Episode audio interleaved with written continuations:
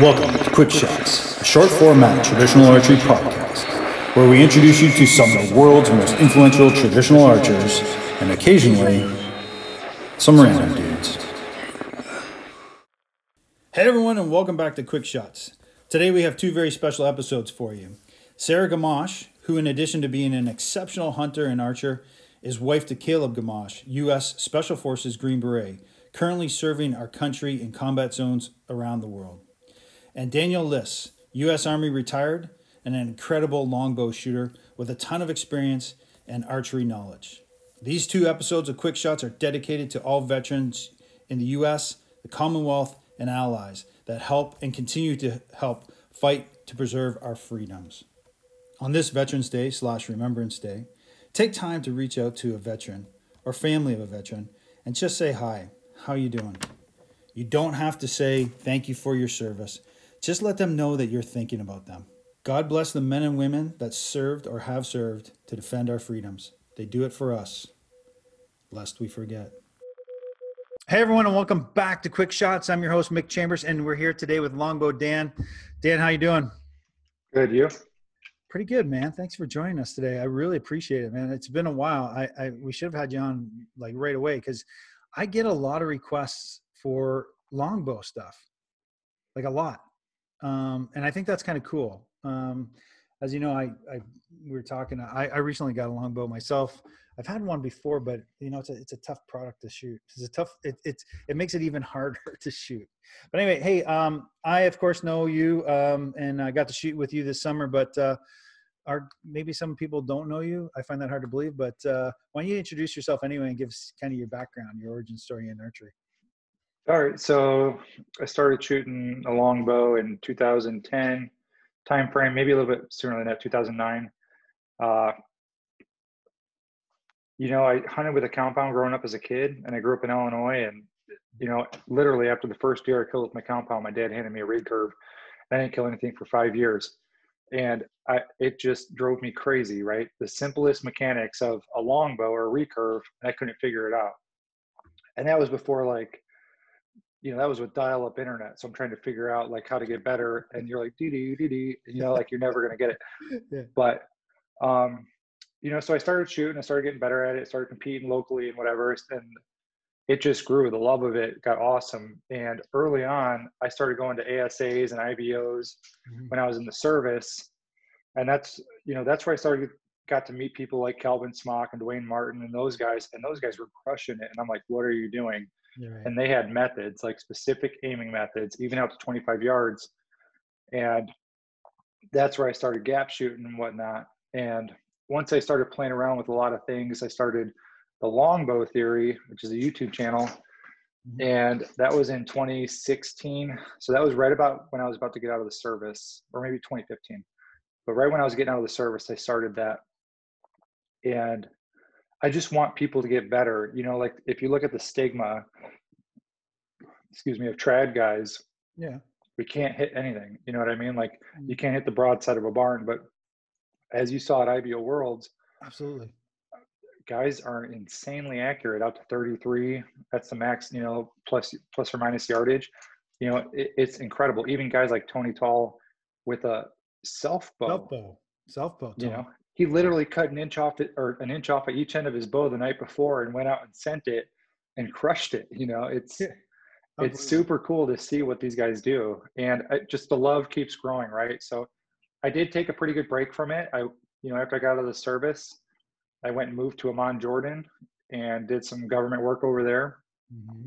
and I couldn't have my bow. I got to shoot a lot of guns and do a lot of cool things with international teams but it wasn't the same. You know, like when I was in the service, shooting my bow got me away from the guns, got me away from battle drills, and the the chaos of combat, basically. Um, and it just it stuck with me. I love it, man. It's definitely.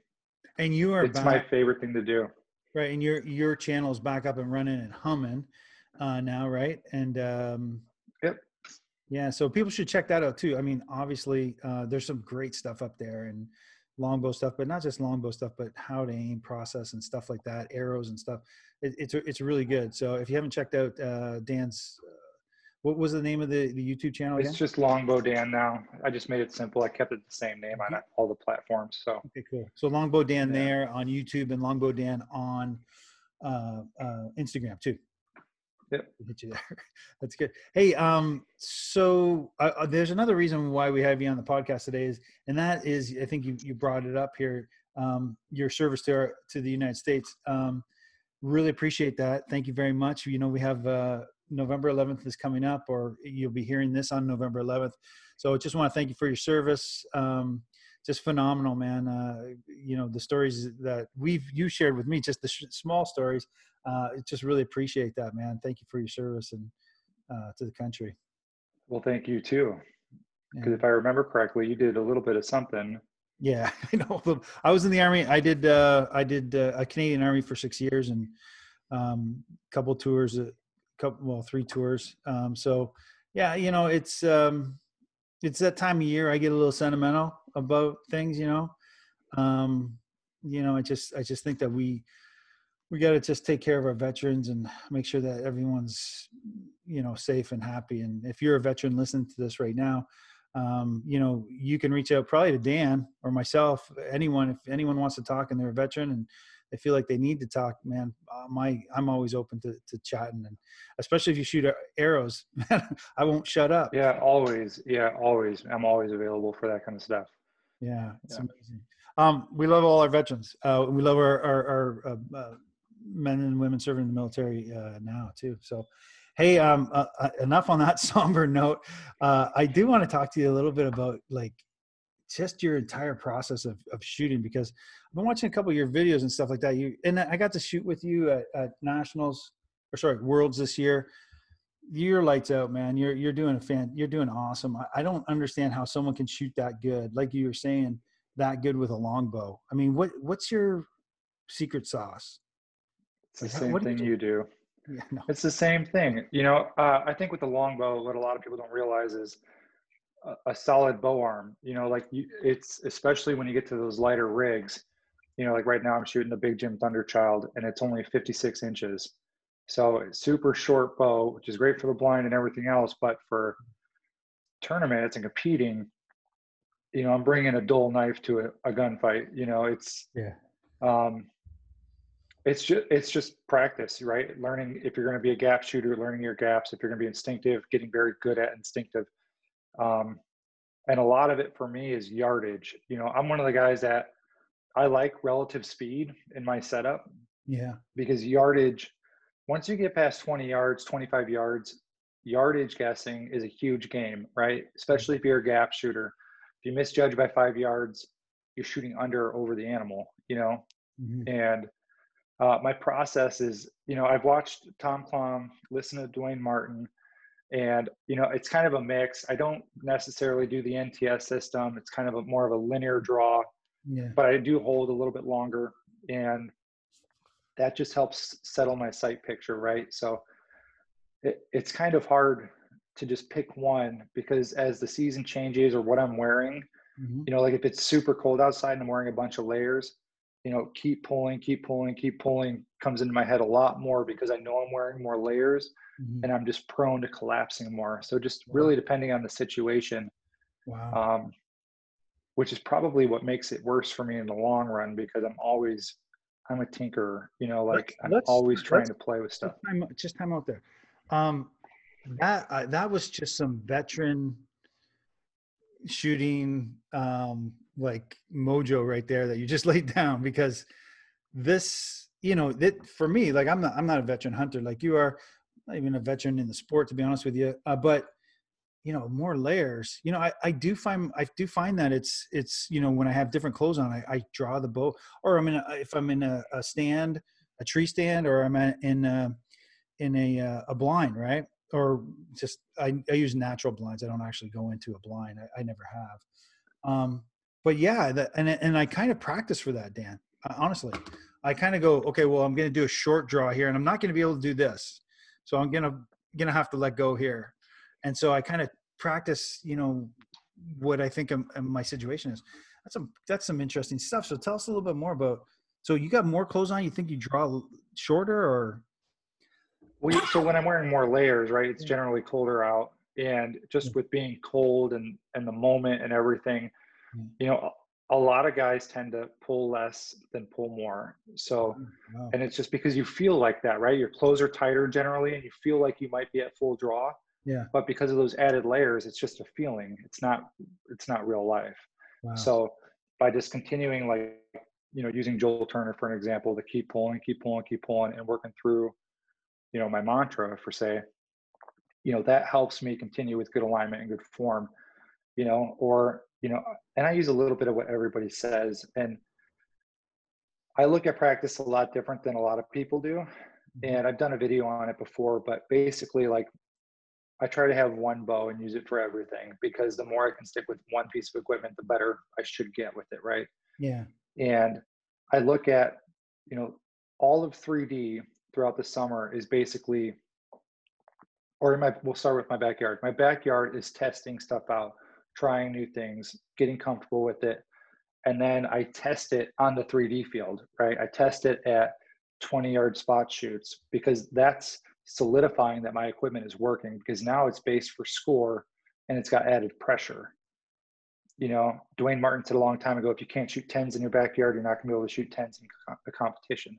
Mm-hmm. And I believe that, you know, and just like in the service, before you went into a real house, you know, and did, you know, close quarter combat, Mm-hmm. You did it with rubber dummy weapons or blank firing, right? And sometimes even with a glass house, just ropes on the ground simulating the walls. And then you'd go do it dry fire, blank fire, and then live fire. You know, and I look at it kind of the same approach. So my backyard is my testing and evaluating and getting things kind of organized.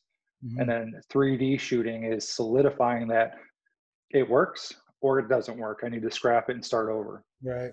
right. And then even hunting is testing, but hunting is like the the end game, right? My stuff yeah. needs to be legit for hunting because if I miss on a 3D target, it sucks shooting a five, but I'll get over it, you know. But if I gut shot a deer and I don't find it, that's another story mentally. So, you know, I kind of go off of a basis of like a crawl, walk, run using my backyard in the 3D season and then hunting as just building blocks to my my practice. Absolutely. So I, yeah, and every arrow is different, right? I don't if I go out in the backyard or shoot with buddies, I don't look at that as practice necessarily, unless we're making it competitive. Because a lot of people go in the backyard and they're like, I'm going to go practice shooting my bow, and they shoot a 200 arrows. Well, not every 200, not every one of those arrows is a rehearsed practice arrow, right? And for every time you put a bad habit behind an arrow, yeah, you bring a bad habit. Yeah, you're right. So, so that so uh, on the theme of this show is always the same thing get a coach you know and i, I don't know if you've had a coach yeah. but but coaching right? You need coaching whether that is a guy that's been doing it five years longer than you or not. I mean why waste that time? You know you're you're hacking through the jungle. You know you're supposed to make the path behind you a little bit clearer you know each time. So um yeah, yeah I, I i hear what you're saying and you know it's uh old martial arts saying is sweat in the dojo, uh, sweat more in the dojo, bleed less on the battlefield, sort of thing, right? So yeah, exactly, exactly.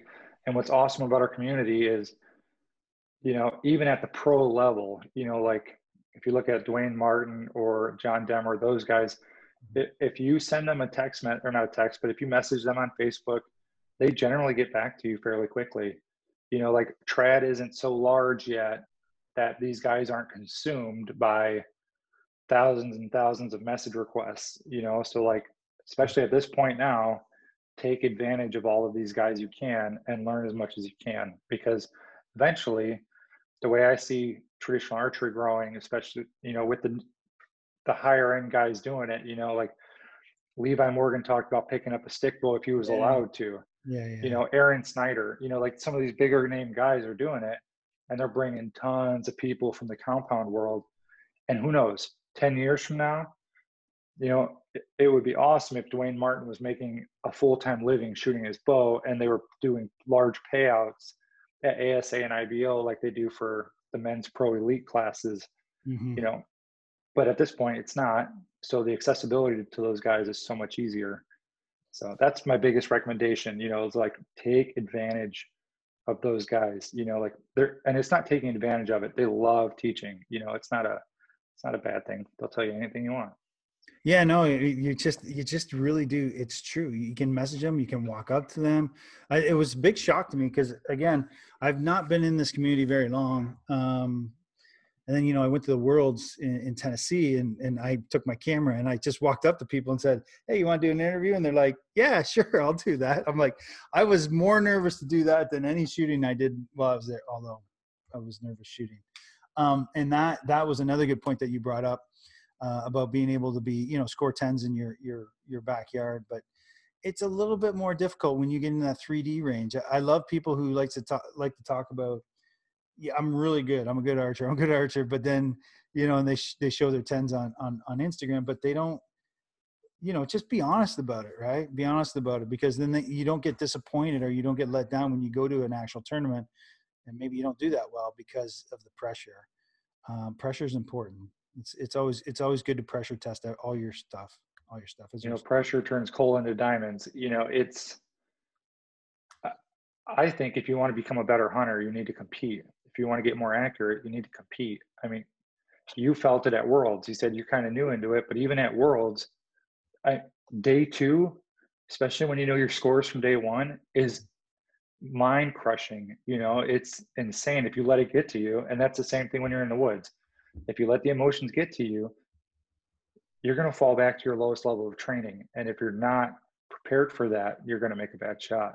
So, yeah. And um, like, as you said, a bad shot on an animal is crushing.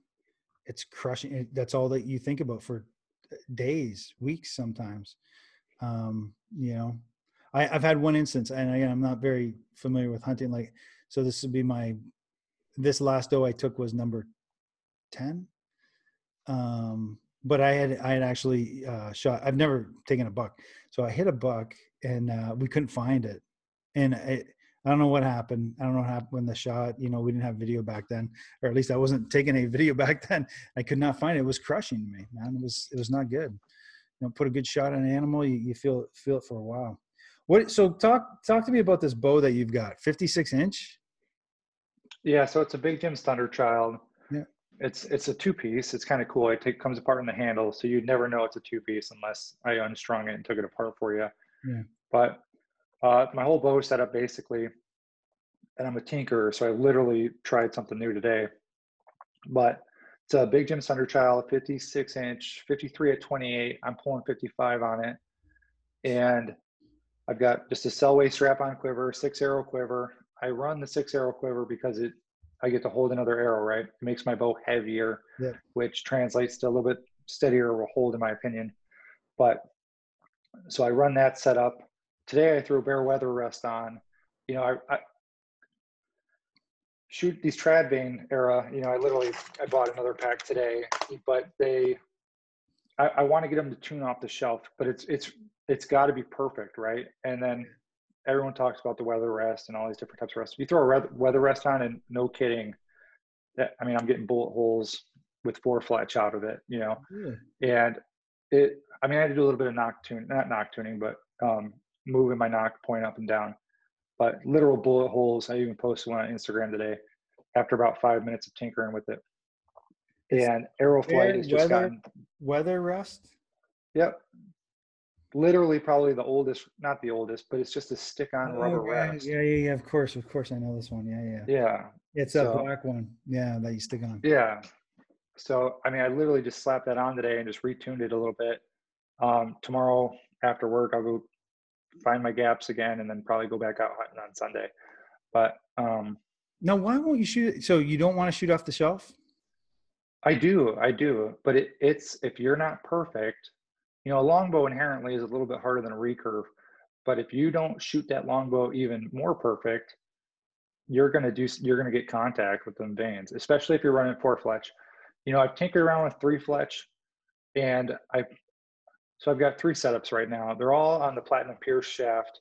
Okay. One's got the AAE max stealth vanes. One's got and that's a three fletch max stealth. Yeah. One's got four fletch trad vanes and one's four fletch feathers. Um, Two inch? Three inch feathers. Inch yep. So I'm running so four three inch vanes and four three inch feathers. So they they look identical. Like if I held them out ten yards from you, you wouldn't even know which one's which. But um, feathers, I get great flight, you know, but they it, the feathers lay down a little bit. You know, the vanes they lay down, but not as much as the feathers do. And I slow mo all my shots when I'm tuning, and I can see a little bit of a nock high kick out of it, mm-hmm. and it drove me crazy. It drove me super crazy. And I even feathers are feathers are the AEs. Uh, the feathers, the fe- or the vanes kicked. The, vanes the kicked. trad vanes kicked. Yeah, but I mean, I could probably tinker around a little bit more and find a better vane position and whatnot. Um, but I want a more of a robust system that, in the event I do make a bad shot, not a bad shot, but like my form isn't up to snuff. Yeah, you're gonna take gonna a lot of much more forgiving shot. You're gonna take a sorry, I'll stop you for a second. You're gonna take a lot of flack for saying that um, longbows are are not as forgiving as recurves. Well, I mean, if you think about the longbow, um, okay, so when I compare a longbow and a recurve, I'm comparing longbows and like modern recurves that are cut way past center and all this stuff. Lots of more, a lot more tunability. And I've shot a very modern longbow setup, you know, mm-hmm. uh, with I have a Dryad UL 19, you know, and it's got a huge shelf on it. I can do whatever I want with it. I can run almost any arrow setup I want out of it. Mm-hmm. But on a wood longbow, you know, it's how do I want to say it? How do I want to compare it? So, okay, so in my opinion, the hooks on a recurve help keep a more consistent string alignment behind the arrow shaft than what a longbow provides. For sure. If that makes sense. Yeah, of course it does. Does that make sense? Yeah, yeah. You're not worrying about okay. paradox as much. Is that well? I mean, you're going to get paradox, but you know the hooks make that string come out of your fingers a little bit differently than with just a regular D shape or even a reflex longbow. Right, right, right. Because you got the the performance of the hooks working with you. For sure. And I think it just helps the, with the recurve. You mean. the string coming out. Yeah. So I think this it just helps with the string coming out the fingers, versus on a longbow. If I'm off a little bit, that's going directly to the limbs, and that's gonna that's gonna throw different things off, especially with how my arrow reacts on my shelf how my my nock travel is going to be you know because if you think about it like carbon arrows are probably the most forgiving thing on the planet and we figure out how to make them the hardest thing in the world with tuning but if you have a clean release you can shoot almost any arrow setup you want and now when i say that i and i've done it you know i can take a 340 spine shaft and i can shoot 250 grains up front yeah. or i can shoot 200 grains up front on the exact same arrow and i can get the exact same bullet hole you know it just a lot of guys don't understand that carbon was designed to recover faster than aluminum right and then mm-hmm. aluminum was designed to recover a little bit faster than wood mm-hmm. yeah and i just had a pretty good conversation with cody yeah cody greenwood about his new shafts trad lab mm-hmm. and you know carbon is designed to recover super fast so it, it takes a lot to really take an arrow out of tune if you've got a good release. If you've got a crappy release and it's not consistent, yeah, you're going to see different things every single time you release that string, mm-hmm. whether it's the same point weight or if it's 50 grams less. Um, but generally in the ballpark, you know, I start to see a big notice in changing a carbon arrow with about 30 grains. That's where I can start to see that arrow moving a little bit in paper. And I paper, I do, I do paper tuning on all my stuff mm-hmm. before I go out in the backyard and start shooting bare shafts. Um, and now I work at an archery shop, so I've got instant access to a paper tuner, and I just shoot my bow all day. But and fix crossbows. Um, but you know, yeah, I think a longbow. You know, it's just so you're you're. But to be on to be fair, a 64 inch longbow is going to be more forgiving than what your rig is. No? Oh yeah, yeah, yeah, yeah. Most definitely, most definitely. It's gonna change the string angle. Fifty-six is. Fifty-six. Yeah, I could literally take it apart and stick it in my pant leg. Yeah, it's short. Um, yeah, it's a short bow, but I like it, you know. And I just ordered another one, but I got to wait a year for it because he's a year out. Um, Why'd you order two different weights? Nope, same weight. I just want a backup. Yeah, what? what Literally, that's it. Just a backup bow. Two, two is one and one is none. Exactly. Um, yeah, and I never really thought about it a lot. You know, we always buy extra arrows. We always buy all this other stuff. And I started seeing some of these other guys with. I mean, I can't be that guy that has 15 different bows. I can't do it. I've tried it. I've had it. and I never get good with any of them because I'm always playing with them. But if I can get the same thing or close to the same, I might change the wood on it, you know, go with a different veneer and whatnot. But mm-hmm. relative, I mean, it's basically going to be the same thing. It's going to be another 56 inch, 53 pounds at 28, two piece takedown longbow. There's so. no, there's no one. I mean, and you're shooting competitions with this bow. You yeah, I probably shouldn't be, but I did. It's crazy. That's good because okay, let's because my listeners don't. Not all of them are going to know, you know, a lot about the competition circuit and stuff like that. But at 53 pounds, that is probably 10 pounds heavier than the the, the people who win the tournaments, right? Yeah, no, I would say so for sure. Like I went with, uh, so I went down there and hung out with Blake Hunter a lot. Yeah. And he was probably one of the only other guys I knew. I think there was another guy named Danny. Um, but there was only a handful of us shooting over 50 pounds. Yeah. Yeah. Yeah. I think Lee, I talked to Lee. He was telling me he won it. Um, right. Lee, uh, I forget his last name. Longbow. Uh, modern longbow or so I shot in the trad hunter class though. Oh, you shot trad hunter. That's right too. Yeah, I did. I shot trad hunter because I thought it was gonna be heavier weight bows. To be honest with you, yeah. you know, when I saw 450 grains per pound, or it was 10 grains per pound, grains per I was thinking, man, at least I'm gonna get some 45 pound bows here. No, guys are just shooting real lightweight stuff with heavier arrows. So, um, but well, point ons were, were probably like, what was that out to? 20? What was that? 25 max? 25 max. Yeah, my point on was at 36, uh, 25 yards and about 12 inches low. Mm-hmm. But some of these guys were shooting like 20 yard point ons. Yeah, you know, they were mm-hmm. shooting super light, lightweight setups with heavier arrows and a full length shaft. Um, but to be fair, there was probably, I mean, I could literally throw broadheads on and go hunting that afternoon if I wanted to. Yeah. You know, like that's how my bow is set up because I'm just a like a one bow or one style type of bow type of guy.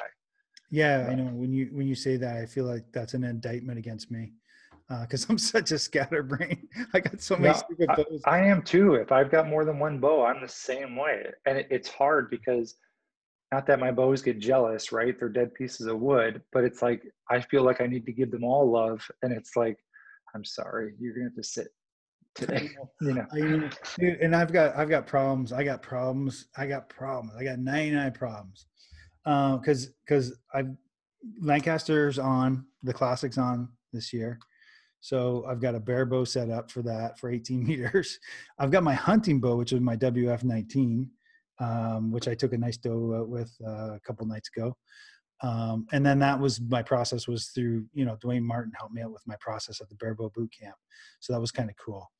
Um, but anyway, so going back to you, um, you are shooting.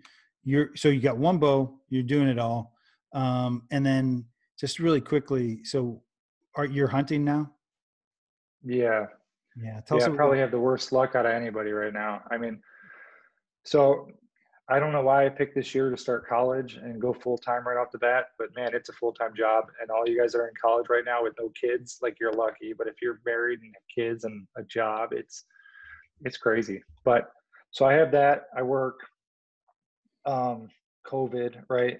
Yeah. And then the times I do get out, you know, I could man, I'm that kind of guy. Like I'm not super loud when I get in and out of my tree stand, but I, so I like stalking, right? So normally I got this big chunk of, I don't know, it's probably like 200 acres total or whatever. And I'll drive around the whole property before I go hunt. And if I see deer out there, I'll park my truck appropriately with the wind and I'll get out and I'll try to make a quick stalk or something. Oh, cool. But the other day, you know, this was a couple days ago, I got out and I had a little buck and a doe, probably 150 yards out, 200 yards out. And I'm like, perfect. Wind's in my face. It's super. It was crappy out. It was raining. I mean, it's super loud outside. And I'm like, I got this. And I sneak up within about 50 yards of the two, and then they kind of. I throw a grunt call out because the rut's starting to get near. Yeah. And they look, they don't see a, a decoy or nothing. So they kind of walk in the woods. I'm hoping they're going to circle around and try to get upwind of me or downwind of me. And I'm like, all right, I got this. So I kind of move a little bit more forward and I sit and nothing, right? They're gone. They don't try to, they don't care. That buck and that doe are doing their own thing. So I'm like, whatever. I got a ground blind. you know, probably another hundred yards out in front of me. And I, I get to my ground blind, and I, I don't know if you use scents or not, but I've been using this EverCalm. It's like a deer calming scent, Yeah. and so far I've had it work really well for me. You know, I've been able to have deer downwind of me for a lot longer. I feel than if I didn't have it. You know, like it's it's buying me a little bit more time with animals downwind of me. Um, but I bend over, put my bow down, I open up my ground blind, and all of a sudden I hear this stomp behind me, and I've got that little tiny buck I saw seven yards behind me, just staring at my butt. You know, I'm bent over, hand on the ground blind, bow's not in my hand. I don't even have an arrow nock, you know, Dude. and I'm just I look I like almost look between my legs, and I'm like, "Oh," like and I'm stuck. I can't do nothing, you know. He's busted you. Uh, Well, he didn't. He didn't snore. He didn't do nothing. He ended up just not liking me and walked off. You know, and I was just like, yeah, of course. You know. um, and then last night I went out. Uh, I've got one buck I've been chasing. A lot of people are asking me why haven't I killed anything yet, and it's because I, I target certain animals, and that's what I want. You know, gun Yeah. season's getting closer, so I might uh, how do I want to say it without sounding rude? I might stray from my, uh, man, what is it? What do I want to call it? Your ethics, your Not my ethics, but I've got certain things I want, right? You know, like if I, if it's like if it was a woman, there's certain things I look for. okay. You know, if I go out, if I go out on a night drinking, they might lower right standards. So with rifle season coming, you know, I'm married now. I'm happy, eh, ten years, whatever.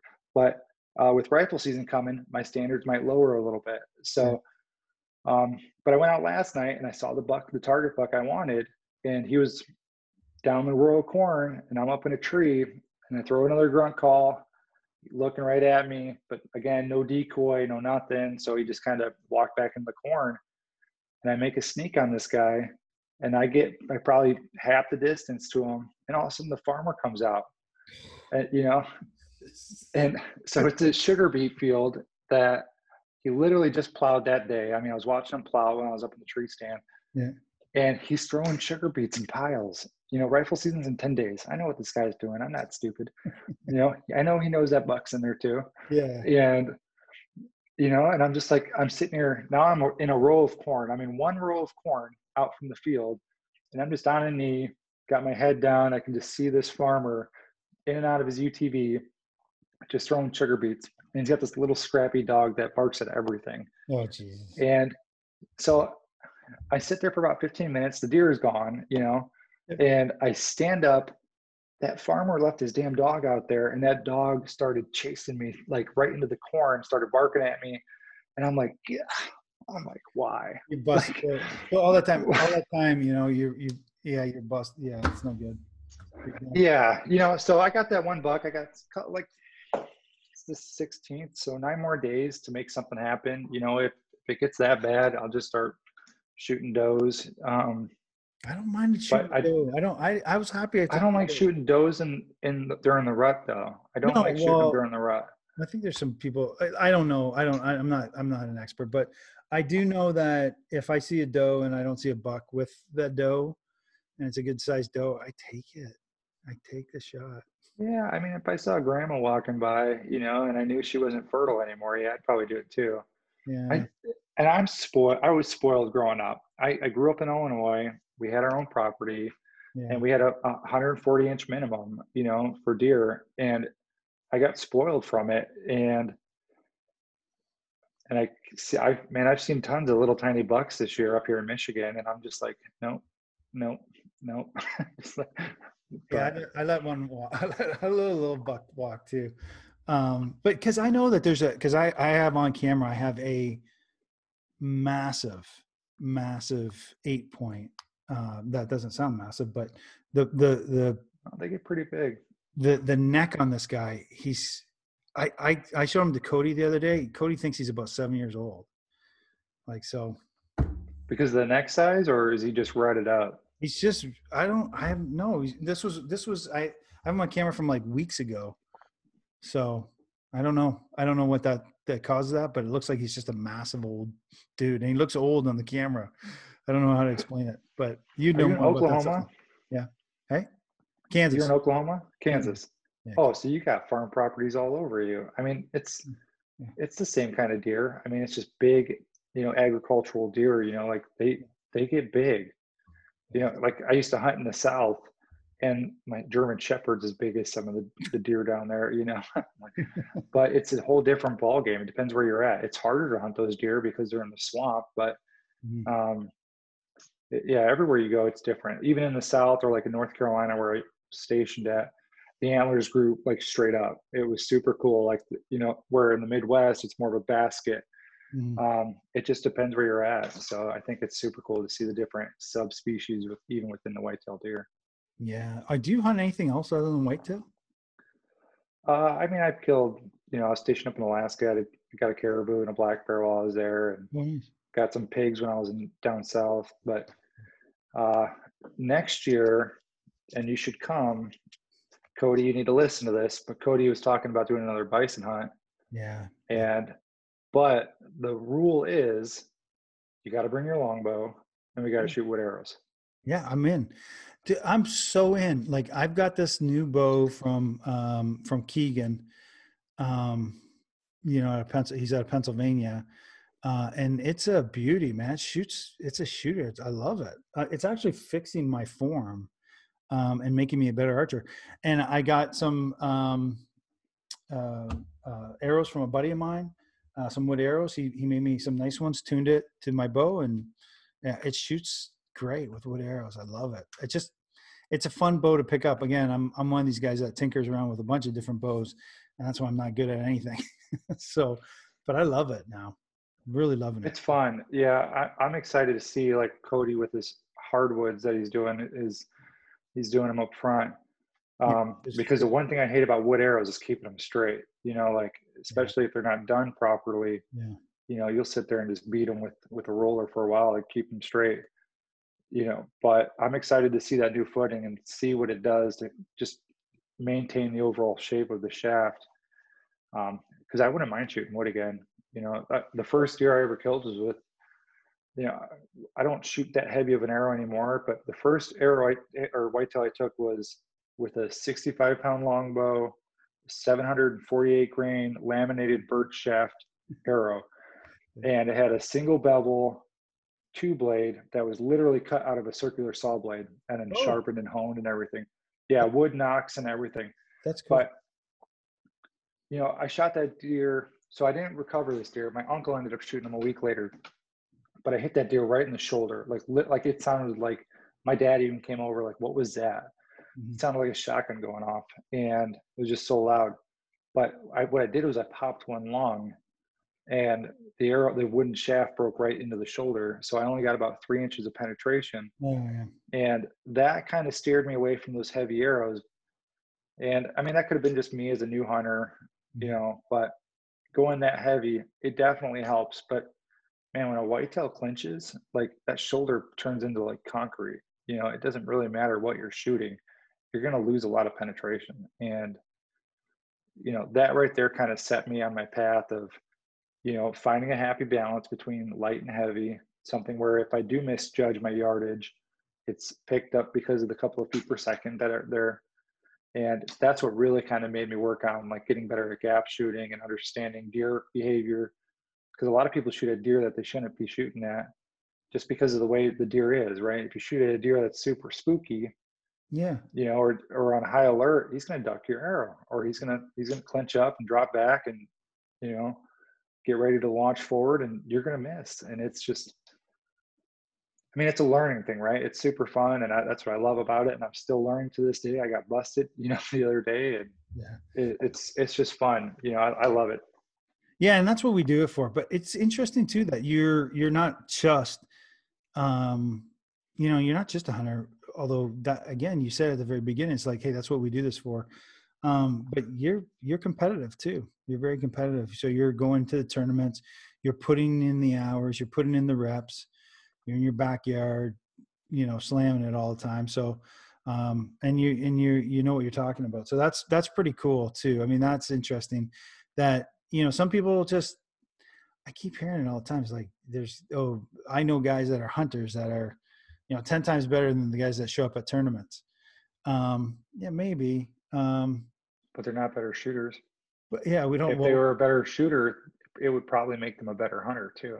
You know, like yeah, shooting is half the equation. you Yeah. got to be able to shoot to hit what you want. Yeah. Um, some of it's a pride thing, some of it's an ego thing, you know, and some of it's just a loner thing, right? People don't want to be around other people. So I actually, I wasn't sorry. That wasn't an indictment. I, I honestly, I honestly think you know we don't see him. I'm just saying we don't see him at tournaments, uh, so we know we don't know, right? Even if you're successful in the field, I'll tell you right now.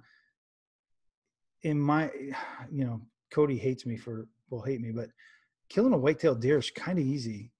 Um, it's like you know, but but it's recovering and and and, and you know, it, they're usually not that far. You can get pretty close to a whitetail, you know, to shoot it if you if you want to.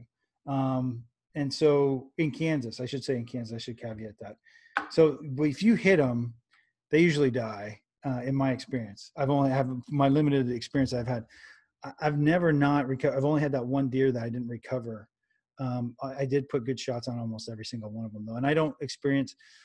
I don't know what it is, Dan. I don't experience target panic the way I do on a 3D course when I'm out in the field shooting. Right, so I've been well, lucky. it's self-imposed, right? I mean, when you're standing around all these people, you feel like you have to make a good shot. So it's all self-imposed. And if you look at guys like Dwayne Martin and those kind of guys that are at that level, they just don't care.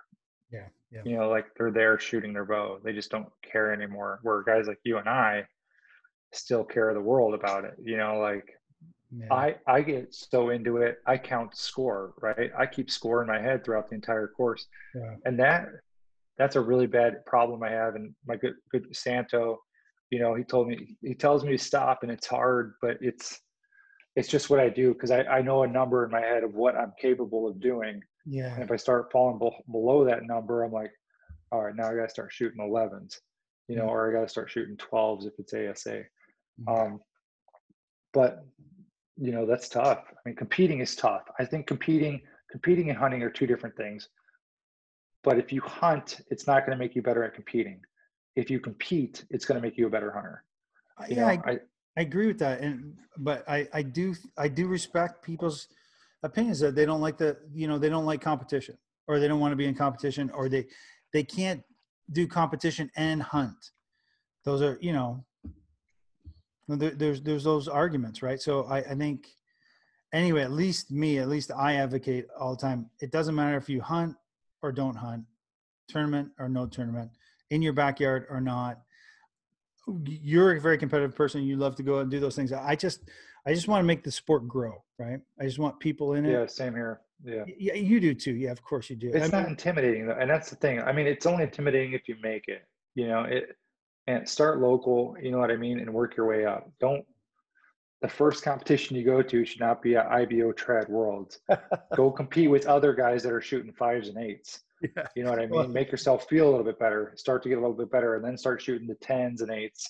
You know, and then you know you get to the level like Paul Helms or those guys where they hardly miss the ten ring, and you know then get there. It's it's stepping stones. You know, it's it's definitely not instant gratification in this community. You're not going to get it. Um, it's a lot of time and trial and error.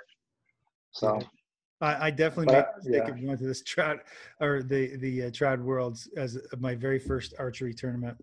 Uh, that was like the stupidest thing ever. But you know what? At the same time, I got to meet a lot of great people. Uh, we met, we shot. Um, you know, it was great. how much did you learn though? You know I so mean? much like so much seriously i was like all over the place I, I learned that um yeah i learned a ton i learned a ton while i was there um and i learned to not be as nervous the next time so that's that's one side of competing a lot right? If you compete with people Yeah. the more you make friends with them Yeah. it's not really competing anymore. You're just bsing and shooting with your friends. Exactly. So i do think that uh, if you look at anything right um, even if we take guns into it into occasion Yeah. you know what what drives the gun industry? It's not military it's competitive shooting you know military takes things from competitive shooting incorporates it into their training which incorporates it into real world stuff. The same thing in trad you know like the guys that compete you know i'll, I'll probably say 70% of the guys that compete shoot their bow more than the guys that just hunt. You Mm. know because they're always trying they're testing they're evaluating they're wanting to get better. You know and like i was talking about earlier with the way that i look at things 3d just solidifies that my hunting setup is good for the woods like that's all i do is i beat the snot out of my hunting equipment all summer Yeah. by shooting hundreds and hundreds of arrows so i know that when the season comes around i don't have to do nothing i just go show up Mm. you know excuse me but And that- that's, and that's- that's what i use it for Yeah, that's tough. So, how do you get? You might have already answered this. Then, how do you get competition ready versus, you know, hunting ready? i don't. It's all one thing to me. It's all one thing, right? it's all one thing to me. Yeah it's it i mean competition's shooting my bow. You know like here in michigan i do i do very good in michigan as far as competing. Mm-hmm. And but when you show up to something like ibo trad worlds you know my first and second places in michigan are like my 16th through 20th places at ibo trad worlds but it's because i'm continuing to put myself out there and just applying pressure and applying pressure and eventually your form's going to turn into a diamond or you're just going to get better right? You're just going to Yeah. continue to see hey this is working. Under high stress environments i black out. I don't know what i did you know but you'll never learn that unless you go to it. Just like when you shoot a deer some some people are like i don't know what happened. I'll be honest i shot my bear at five yards when i was in alaska. I didn't hit full draw i didn't do nothing right you know it was just so damn close it was just so close it just happened you know like yeah. I wasn't expecting the bear to come from that way. It snuck up behind me. I was just like, oh, you know. Um, but because of re- repetitive shooting and just, you know, I hate to call it autopilot, but that's what happened. It went autopilot. We go blackout mode, and you don't remember. But if you continue to put yourself in high pressure situations, when that opportunity does come, you get that heart pounding in your chest Mhm. you know all that stuff you, know, you can kind of slow it down you know like you can take real life and slow it down and fall back on your training but if, if you don't ever train at that level you're never going to know you know i got some friends you know in a in a unit that people don't talk about and they say faster than real life you know and the way that I, the way that they look at that is you need to be able to move faster than real life if you want to live Mm. so shoot fast, move fast. But if you think about it in the stick bow world, you know, you want to be able to know your stuff so well that when that moment happens, you can kind of slow it down and continue to make that. So it's the opposite of what that is. And I, I take that stuff to heart because I think that's what makes a good archer great. And that was, that's what makes a great archer the best archer. You know, like Yeah. those guys are all in the moment. That's the one thing that separates the pros and even me is their their ability to stay in the moment, you know, in their shot process throughout that whole time. Right. Where guys like me and you are like, oh my god, it's done. Yeah. it's- We're like, and did I hit full draw? like, I think so. You know, and I- the camera don't I find lie. If you film compare yourself, Me, I find it funny that you're comparing me and so anyone that's listening, we're not the same. Dan, Dan is so much superior. He's so so much better. Um, I do I do when I get to about here and I go okay, um, I'm on a 3D target. I'm going as soon as I start pulling this, there's no turning back, and I, I'm like, you know, so just do it. So and then that's kind of why I screw up. But anyway, Dan is is a fantastic archer um, and hunter. Uh, hey, so you've again, you're answering everything I'm, I'm I want to, I want to ask you, but pull one of those things out and, and for a, a, beginner, you know, sort of my group, people who listen to this channel, um, beginners or people trying to get into trad archery. Do you have like one piece of uh, magic advice for them? yeah, don't overthink it. Okay. for real Yeah. so there and you know like because if you get if you go down a rabbit hole with a stick bow it doesn't matter if it's recurve longbow ilf barebow whatever it's going to be super overwhelming and you're going to think about the wrong things. You're going to think about arrow weight and and tuning and all that stuff. Man pick up the bow and start shooting. You're going to st- and then after you start shooting get a coach right? Don't shoot enough to where you're creating bad habits but have fun with it. Figure it out a little bit you know and then get yourself a coach and then start diving into that stuff. Because if you can't hit you know a stop sign or a paper plate at 20 yards you're not going to be able to tune it anyways You know, because you can't. I mean, you, you used to qualify with your rifle. You can't zero rifle if you're shooting here, here, and here. Yeah. You got to be able to group, right? Yeah. So, you know, like take it. Yeah, don't overthink it because there's so much stuff on the internet. I think that it people listen more than they do you know like i love podcasts i use podcasts for long drives or going to work or going out hunting stuff like that but if i listen to something and i like it then i go apply it right i mm-hmm. try to figure it out for for me because what might work for you might not work for me and vice versa mm-hmm. and that's what people don't do is they don't put the time behind the bow you gotta and that's that's what's so frustrating to most people is because they're like why can't i figure this out it's because you never figured it out in the first place you know, and, you're starting to add all this more knowledge on, mm-hmm. and you don't know where you're at. So, so I like that point that you made. Um, start shooting a bow before you get a coach, because I think you can save time and money. Like you don't want to be going to a coach and, and going, where do I put my fingers? What am I, you know, like you, you probably want to take like a basic course with a bunch of different people if you can in your area, but then yeah. Do that practice for a while then get a real coach and then start working on coach. And i know we keep saying get a coach get a coach get a coach but there's other ways to get or a, a mentor or a mentor, mentor. a friend you know? That's, that's i mean our community is so close close knit in my opinion. It's great right? You can literally reach out to anybody and some people will give you good information and some will give you bad information you know? And that's where but again you won't know if it's good or bad until you try it so yeah, yeah. So so good advice, you know, get a bow, don't break the bank with it. You know, shoot for maybe a month or two, figure out the basics, right?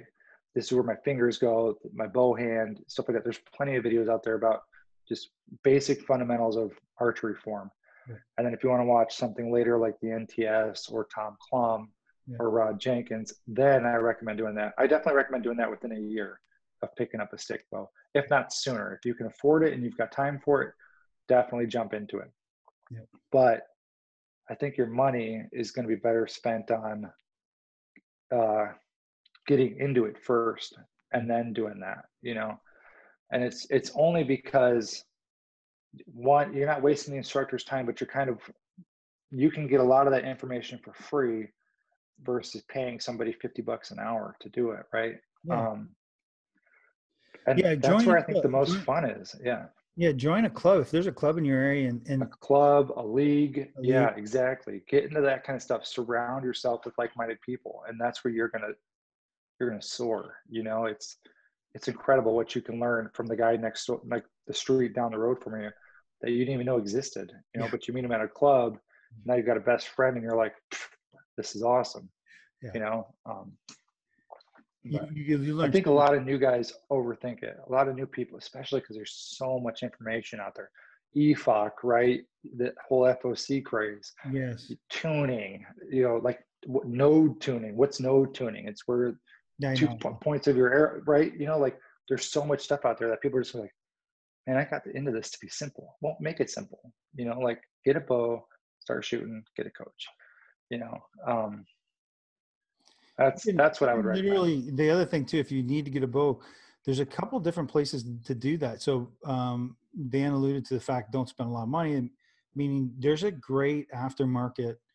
Um, there's great aftermarket uh, places to, to, go, and you can go online into these forums where they have they sell used bows, um, and you can ask questions. Hey, man, what was a good bow? Is this a good bow? Ask the guy you're buying it from. You know, they, they usually are not going to bullshit you. I, I find I've bought used bows. Samick Sage.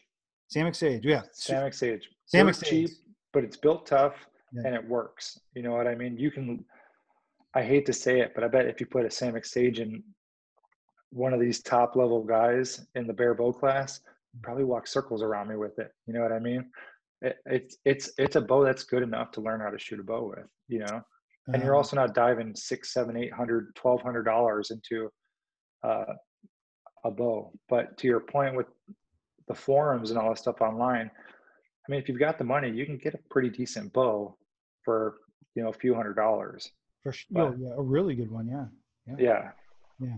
Uh, just a, just a quick note. Um, Quick Shots is not sponsored by Samick, um, and With this, no, it's a great bow. Though. I mean, honestly, we love them. We love yeah. It's a good bow. It, it's it's a good bow, good shooter, and and I, you can upgrade the limbs. You know, like that's, That's another right. thing. A lot of guys want to grab a heavier bow. Like I made the mistake. I'm sure a lot of other people made the mistake, and you know, 10, 12 years later, I still have some of those mistakes built in me. It's just you- because So what would you what would you recommend as a starting weight? I mean, that's going to differ. If you look at most of the competitive guys that they can draw and hold back relatively smooth, you're looking at like 42 pounds, 38, 42 pounds. Um, and I would say that's a pretty good starting weight. You know, uh, if you're younger or you can't pull that much weight, you know, 25 pounds, 30 pounds, you know, as long as the arrow sticks in the target, you're going to be fine. And that target can be a bale of hay, you know, so as long as your arrow makes it to the target, um, I've got a bow at work that's literally just a stick with a string bent on it. So it's a long bow, but I think it's like three pounds, four pounds. I sit there all day with it when nobody's in the shop and I just work on form. But uh, there's lots of things you can do. You know, uh, I did a video on this like when I first started. You can do what's called uh, a string bow. And I don't know if you've ever heard of that, but it's basically parachute cord Mhm. and um, you tie a loop in it. It goes around your hand, and you tie a knot on the string. And you have the long running end, basically another big loop that goes to your fingers. So basically, what happens is you put your finger on the string Yeah, and you hold here, and you pull it back till you can feel that. You've got the knot here in your hand, so you can kind of feel that little bit of back tension because you're pushing and pulling, and you can work your release yeah. you know that's parachute cord that's like three bucks you know there's lots of things you can do um, to work form but the samick sage if you want to shoot arrows you know the samick sage is a great starting point you know and anyone who says different i mean it's Yeah, I I will say though, I will say I did buy my wife uh 25 pound Galaxy, which is sort of the I think it's a new brand. I don't think I don't think they call it Samick Sage. is that lancaster's Yeah, brand or is that I think it. I don't. I don't know, but it's you get it out of Lancaster, and I always like to give a shout out to Lancaster Archery because they, they actually help a lot. they do a lot yeah They do a lot, and you can call them up, and they will talk you through buying a bow if you want to get a new bow. And and quite honestly, the Galaxy I could have got used for my wife, but I got her this Galaxy bow. Um, I think all in with arrows and stuff like that. I you know it was 150 bucks, but I mean I didn't That's think it? that was I didn't think that was terrible, and I no you know, it's not yeah that's awesome 25 uh, pound. So the, the arrows I got are super, super thin, right? Um, that she shoots out of that bow, and they're they're I don't know 800 spine or something like that. I don't know, um, but they, they work really good. And and she hits my 3D uh, range out in the backyard, and every all her arrows stick. So you know it's it's eh, get whatever you can can can comfortably pull back. But if you're you're an average you know teenage male and you know 38 to 35 to or 36 to 40 pounds would probably be good um yeah know, it's all what's comfortable right and then you have to join the special army special forces to get to 55 pounds like this dude here so Uh, i wasn't special forces okay sorry i was just a paratrooper yep nope i was okay well in canadian army if you're a paratrooper you're special forces man we don't I have wasn't. Okay. I wasn't. Um, I mean, after I got out of the service, I did some contracts where that's where I worked with. I worked with nothing but SF teams. You know, I mean, my whole team was basically SF guys, and we taught international special operations teams. But I personally was the low man. I mean, not the low man, but I was the, the least qualified. We'll say that um, as far as like accolades go. You know, in schools. So. Um, it's still pretty awesome it's still pretty awesome I dug it. It was fun. I outlasted a lot of them, so if that says anything. But it was it was a good two year run. Hey man thanks again for your service um we really appreciate you and thanks for being on the show man Yeah, I kind of go off the wall sometimes. So No, any rants, I apologize. uh, it's right brilliant where, where can we find you again give us one more time where we're going to find you Just just Longbow Dan. You can Google it. Um, I'll pop up on YouTube or Instagram, Facebook. I'm a lot more active on Instagram. It just feels like it's a lot easier. yeah Uh, YouTube, I put out a video. I put out a couple, you know, a month. I probably should do more, but I like quality information over just putting stuff out. So that's what kind of keeps me from doing it. Um, a couple new things in the works, but we'll see how it goes from there. It's perfect, brother. And uh, thanks very much for everyone sticking around with us. Um, stay safe. Um, thank a veteran. You know, if you are if you're listening to this on uh, November 11th, you know you don't have to go tell a veteran, you know, thank you for your service. You they, they don't they don't that's not necessary. But if you do know them, and you do know a veteran or you do know someone in active military on November 11th, why don't you just give them a text or call and just say hi, just say hi, how are you doing? Um, that's all it takes, man. Uh, just to show the respect that for our military, our service members uh, in Canada, U.S., all of the allied uh, nations. So um, really appreciate you guys. Don't forget your veterans on November 11th. Uh, take care.